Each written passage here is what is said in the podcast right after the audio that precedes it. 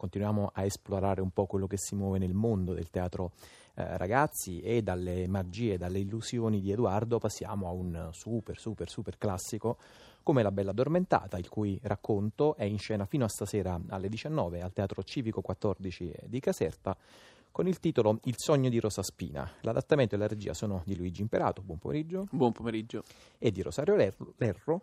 In scena ci sono Ilaria Deli Paoli, Domenico Santo, Roberto Solofria, buon pomeriggio anche a loro, sono già pronti al leggio in attesa di eseguire dal vivo il primo pezzo eh, tratto da questo spettacolo, ma intanto chiederei, prima di appunto, ascoltare un estratto, chiederei a Luigi Imparato come mai la scelta è caduta su una delle favole più note, amate, viste, eh, il cui modello di riferimento per i bambini credo non sia tanto i racconti di Mamma Oca di Perrault quanto la bella addormentata di Disney probabilmente. Sì, sicuramente la versione disneyana è quella più nota al grande pubblico. Uh, noi, a noi in verità ha incuriosito uh, tutta la tradizione che c'è dietro questa favola che che si fa appunto per Roma, si, a, si, rifà anche ai fratelli Grimm, la versione di Disney è appunto tratta da, dalla versione dei fratelli Grimm, che infatti va a tagliare l'ultima parte del racconto. La, la storia della Bella Addormentata è molto nota, eh, c'è una principessa che per un maleficio di una strega cattiva cade appunto addormentata dopo essersi punta con un fuso di un arcolaio e, e viene risvegliata dopo cento lunghi anni di sonno eh, da un principe. Qui si interrompe la favola di Disney, qui si interrompe la favola mh, mm, eh, di Grimm, mentre nella tradizione eh, c'è una seconda parte della storia eh, che vede eh, il matrimonio della principessa con il principe e la gelosia della madre del principe, che è un'orchestra, e quindi c'è tutto un continuo eh, che ruota intorno alla, alla storia di, di, come questa madre voleva mh, mm, far dare in, in, uh, in, in pranzo a, al figlio stesso i due figli. E quindi l'intervento di un cuoco eh, come Deus ex machina che va a, a, salvare questi due figli del matrimonio del, di, di, della bella addormentata col principe. Eh, noi ci siamo rifatti quindi a questa tradizione più ampia della favola e soprattutto ci siamo soffermati, come dice il titolo stesso, su una parte eh, che in genere non viene narrata, ciò che succede a Rosaspina nei cento anni di sonno. Noi siamo andati a raccontare il sogno di Rosaspina e quindi quei cento anni che sono il percorso, a nostro modo di vedere, il percorso di iniziazione uh, di, di Rosaspina, questo è il nome che diamo noi um, alla protagonista e che in qualche modo eh, attraverso questo sogno lei fa un processo di, di, maturazione che la porta a diventare da fanciulla a donna e infatti poi c'è il risveglio con l'incontro amoroso del principe. Qual è il tipo di spettatori al quale si rivolge lo spettacolo? Qual è l'età? Perché poi parlare di teatro ragazzi significa a volte parlare di tutto e niente. Sì, noi abbiamo pensato allo spettacolo rivolto per bambini dai 5 ai 10 anni, diciamo mm. il pubblico ideale. Eh, in queste sere lo stiamo provando al Teatro Civico 14 anche con un pubblico adulto, ci sono state le repliche di giovedì e venerdì alle ore 21, quindi rivolto anche e soprattutto ad un pubblico uh, adulto e abbiamo avuto un, un riscontro uh, come dire, interessante anche con un pubblico non necessariamente di ragazzi, però uh, la nostra idea era quella di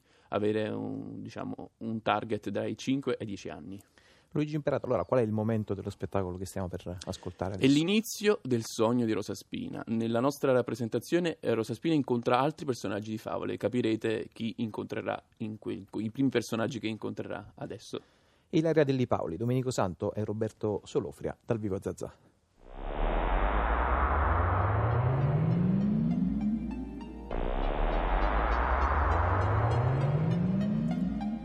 Anastasia, Anastasia, Anastasia. Uè, Chi è? che cosa? Dico quella, mo chi è? Ma chi? Quella?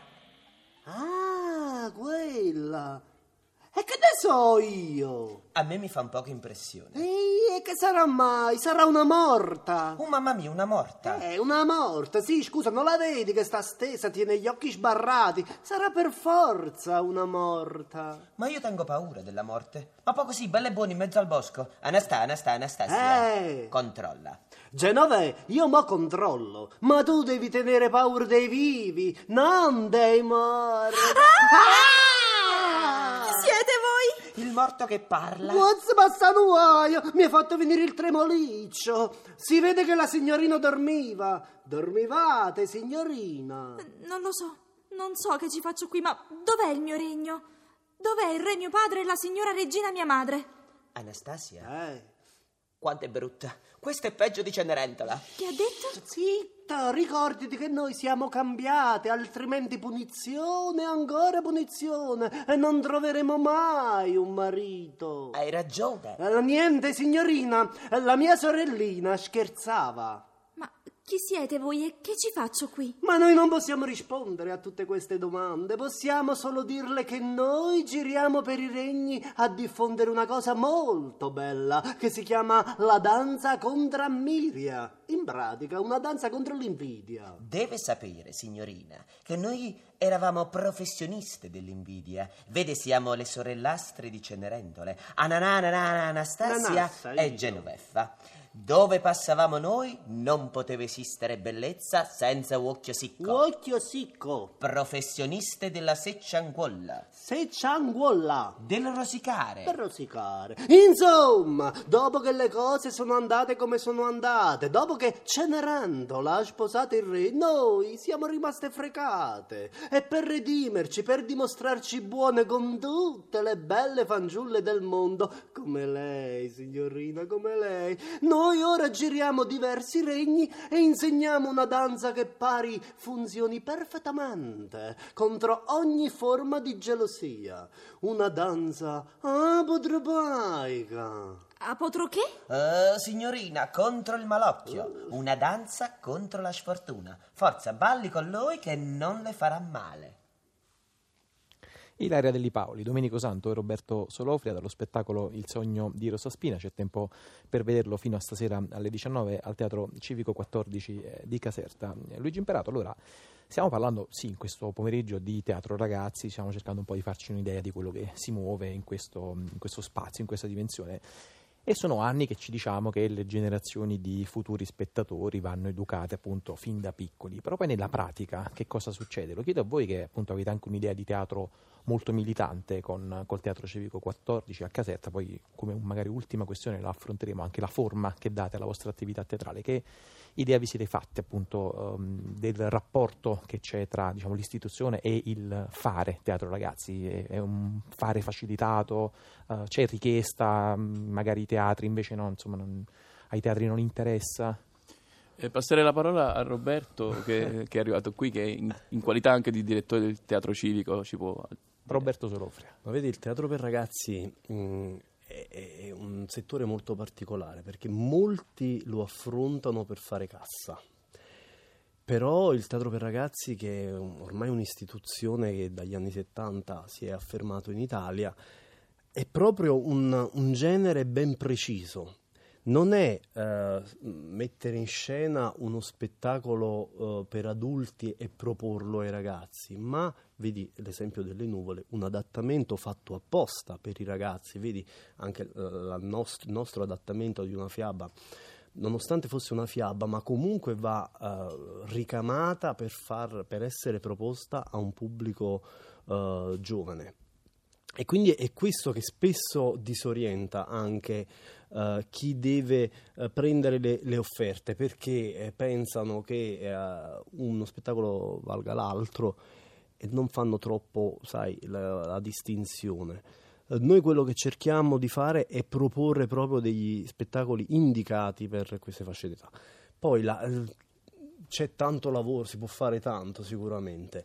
Eh, noi abbiamo la possibilità di ospitare anche le scuole all'interno Ecco, dello- esatto, questo dello- infatti a proposito di spazio, sì. ricami e di adattamenti in merito al testo, voi per esempio con il Teatro Civico 14 avete Certo. fatto un laboratorio prima di mettere in scena uno spettacolo. Sicuramente, allora mh, c'è il laboratorio rivolto ai ragazzi che appunto poi mette in scena un saggio, chiamiamolo così, di fine anno, uno spettacolo di fine anno e quella è una cosa che va e finisce anche lì un attimo perché eh, è giusto che sia così.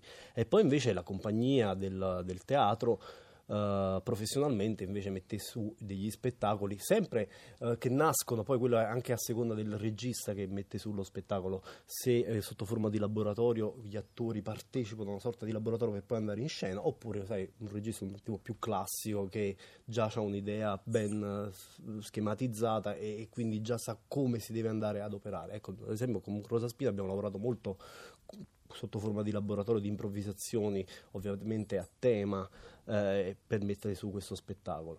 E poi niente, si deve proporre alle scuole, si deve fare, fa, far sì che questi spettacoli non nascano e muoiono in poco tempo, ma possano durare nel tempo, possono essere in qualche modo venduti. Certo. Che non, non, è, non, è, sempre facilissimo, come ti dicevo. Oltretutto il teatro è molto piccolo il nostro, quindi 56, quindi questo è proprio il segno che non lo facciamo per arricchirci, perché fare uno, una replica per 56 bambini non, certo non ti stai arricchendo, però eh, ci crediamo molto in questo, questo, questo lavoro che stiamo facendo.